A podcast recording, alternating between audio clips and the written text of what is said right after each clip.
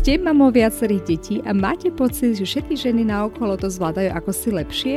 Alebo máte pocit, že materstvo je iné, ako ste si ho predstavovali alebo ako ste ho vnímali u iných? Veľakrát sú za tým len tipy a triky, ako si uľahčiť svoj každodenný kolobeh, ktoré vám enormne pomôžu v tom, aby ste sa stali šikovnou mamou, ktorá si to vie proste len šikovnejšie zorganizovať a usmerniť tú energiu tam, kde je to naozaj nutné a hlavne dôležité. Mať jasnú predstavu o tom, ako mamou chcete byť a akým smerom sa chcete uberať, najmä čo sa týka vašej výchovy a tomu si uľahčiť starostlivosť o domácnosť či iné povinnosti, nájsť čas nie len pre seba, ale najmä pre svoje deti a tak sa stať šťastnou mamou, ktorá si vychutnáva materstvo. To všetko sa dozviete v tomto mojom podcaste, kde budem s vami zdieľať moje pozorovania, skúsenosti, typy a triky, ktoré som získala ako štvornásobná mama. Dúfam, že tieto vám takisto pomôžu na ceste k šťastnému materstvu.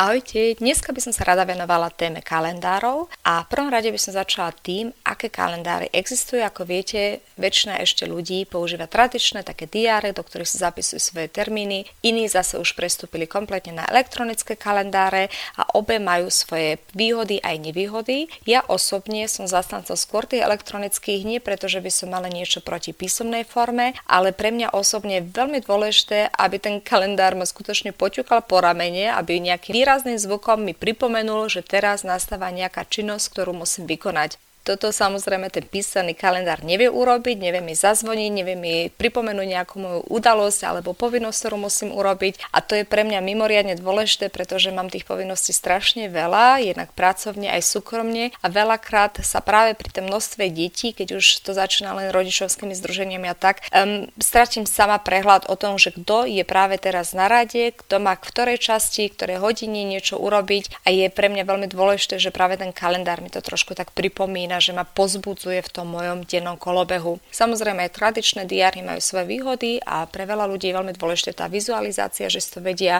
pozrieť, že si môžu e, prelistovať do neviem ktorej strany a pozrieť, čo mám v pláne v lete. To je v tom elektronickom trošku také nepohodlnejšie, ale je to len otázka takých vlastných preferencií. V prvom rade ale je veľmi dôležité sa zamyslieť nad tým, prečo vôbec venovať sa kalendárom a koľko času také, taká správna starostlivosť o kalendár skutočne skutočnosti znamená. Bolo by naivné si mysleť, že ten kalendár urobí všetku robotu za vás. Vy musíte prvom rade ho naplniť tými dátami, tými informáciami, aby on bol schopný vás neskôr pozbudzovať, poklepať vás po ramene a pripomenúť vám pozor, o dve hodiny ti začína rodičko a podobne ale nech je tá starostlivosť o kalendár akokoľvek intenzívna, ja by som bola medzičasom už bez kalendárov úplne stratená, pretože by som stratila absolútne prehľad o tom, ktorý deň čo povedzme nezvyčajné má prísť taký termín, ktorý si neviem ustaliť v pamäti. A o tom, ako si správne viesť kalendár, by som sa dnes rada venovala a ponúkla vám moje tipy, ako to robím ja. Tým prvým krokom, ktorý robím vždy pri plánovaní v kalendári je, že si poznačím ročné fixné termíny, ktoré neviem ovplyvniť. A to sú v mojom prípade školské prázdniny. Žijem v Nemecku, kde sú tie školské prázdniny hlavne letné, každý rok trošku v inom časovom priestore a preto si ich ako prvé hneď poznačím do kalendára, pretože od nich sa bude aj viazať moje plánovanie napríklad letné dovolenky alebo zimné dovolenky, bez toho sa nepohnem. Takže tie sú už ako prvé zaznačené v mojom kalendári ako blokáda času, kedy nechcem nič iného si naplánovať, pretože viem, že v tom čase budem mať všetky deti doma. Potom sa venujem termínom, ktoré sú možno nie celoročné, ale minimálne v priebehu školského roka a ktoré sú takisto fixne dané. V mojom prípade sú to všetky krúžky mojich detí. Futbal, klavír, tanečná, to všetko má svoje presné časy, viackrát opakovanie týždni a aby som to vedela dobre naplánovať, tak už ich mám dané vo svojom kalendári ako pripomienku, najlepšie s polhodinovým predstihom, aby sa to dieťa nezabudlo aj na čas prezliec, predtým než ho odnesiem a tak ďalej. Ak ešte mám iné dlhodobé termíny, o ktorých viem, že budú ma prenasledovať tento rok, povedzme operácia, ktorú som naplánovala, alebo niečo obdobného, tak si ich takisto značím do kalendára.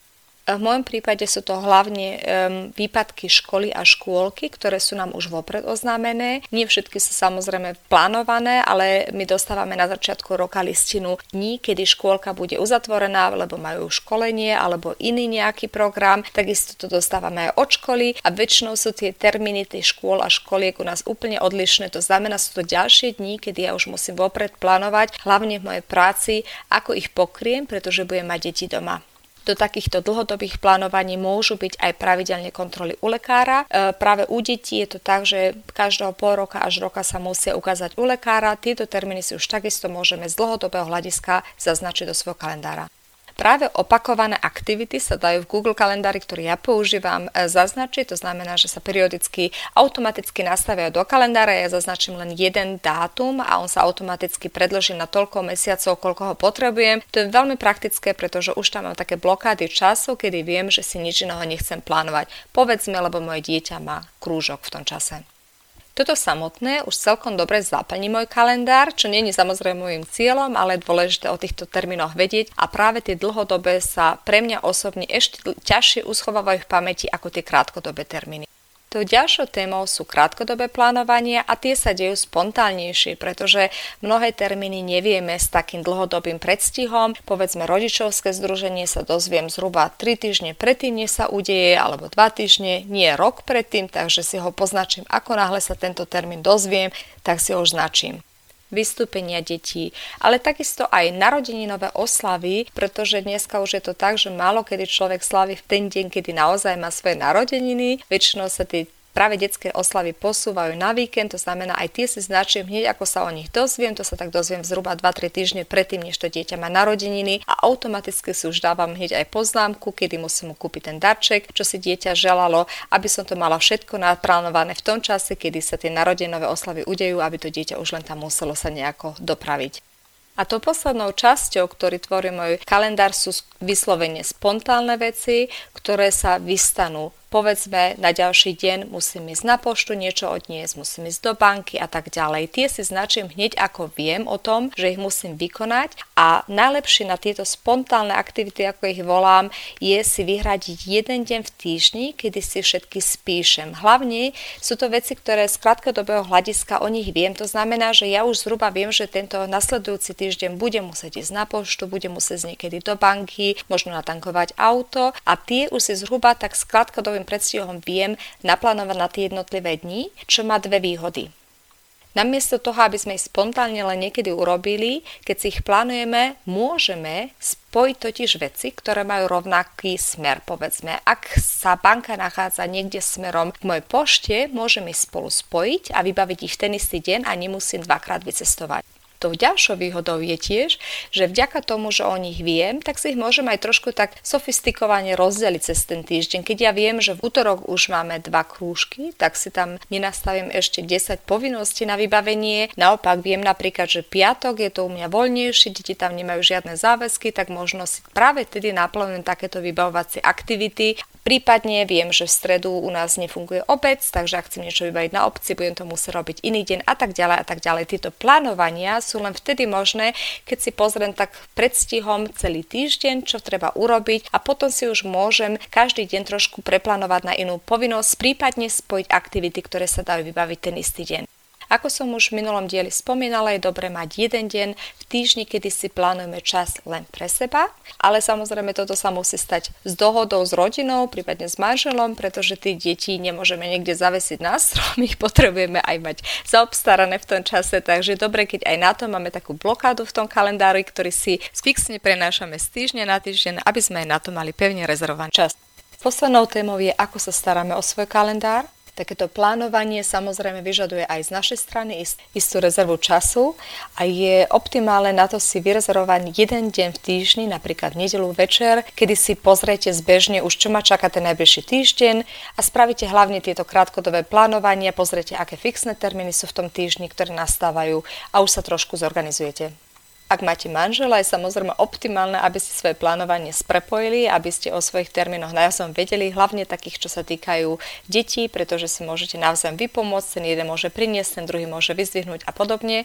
Um, tie elektronické kalendáre sa dajú aj medzičasom sprepojiť navzájom, čo je veľmi dobrá vlastnosť. Nie vždy to ale funguje v tom partnerstve, pretože uh, napríklad môj manžel nie je schopný si viesť kalendár a asi by sa do ňoho ani nepozeral, ani keby ho mal zapnutý, takže u, u nás som kalendárom ja a robíme to tak, že si každý večer e, krátko spolu sadneme a pozrieme sa, aké termíny sú zajtra na programe, čo z toho môže prevzať on, čo prevezmem ja a v podstate sa tak dohodneme, ako budeme fungovať. Ten hlavný kalendár je v podstate u mňa v mobile a podľa toho sa potom aj riadím a plánujem aj jeho veci. Na organizáciu kalendára neexistuje jedno univerzálne riešenie, musíte nájsť také, ktoré vyhovuje vám, aj vášmu partnerovi a to je úplne OK, keď to možno sa odlišuje trošku od toho, ako ja to robím. Sú všetko len nápady, ako sa lepšie zorganizovať. Dúfam, že ste si z mojich nápadov niečo odniesli, že som vás inšpirovala a ak máte otázky k tomu, ako si lepšie plánovať svoj deň, kľudne ma kontaktujte aj pomocou e-mailu, budem sa tešiť na vašu rezonanciu. Všetky moje Kontaktné informácie nájdete na www.mamatalks.sk. Počujeme sa v najbližšom dieli môjho podcastu. Majte sa!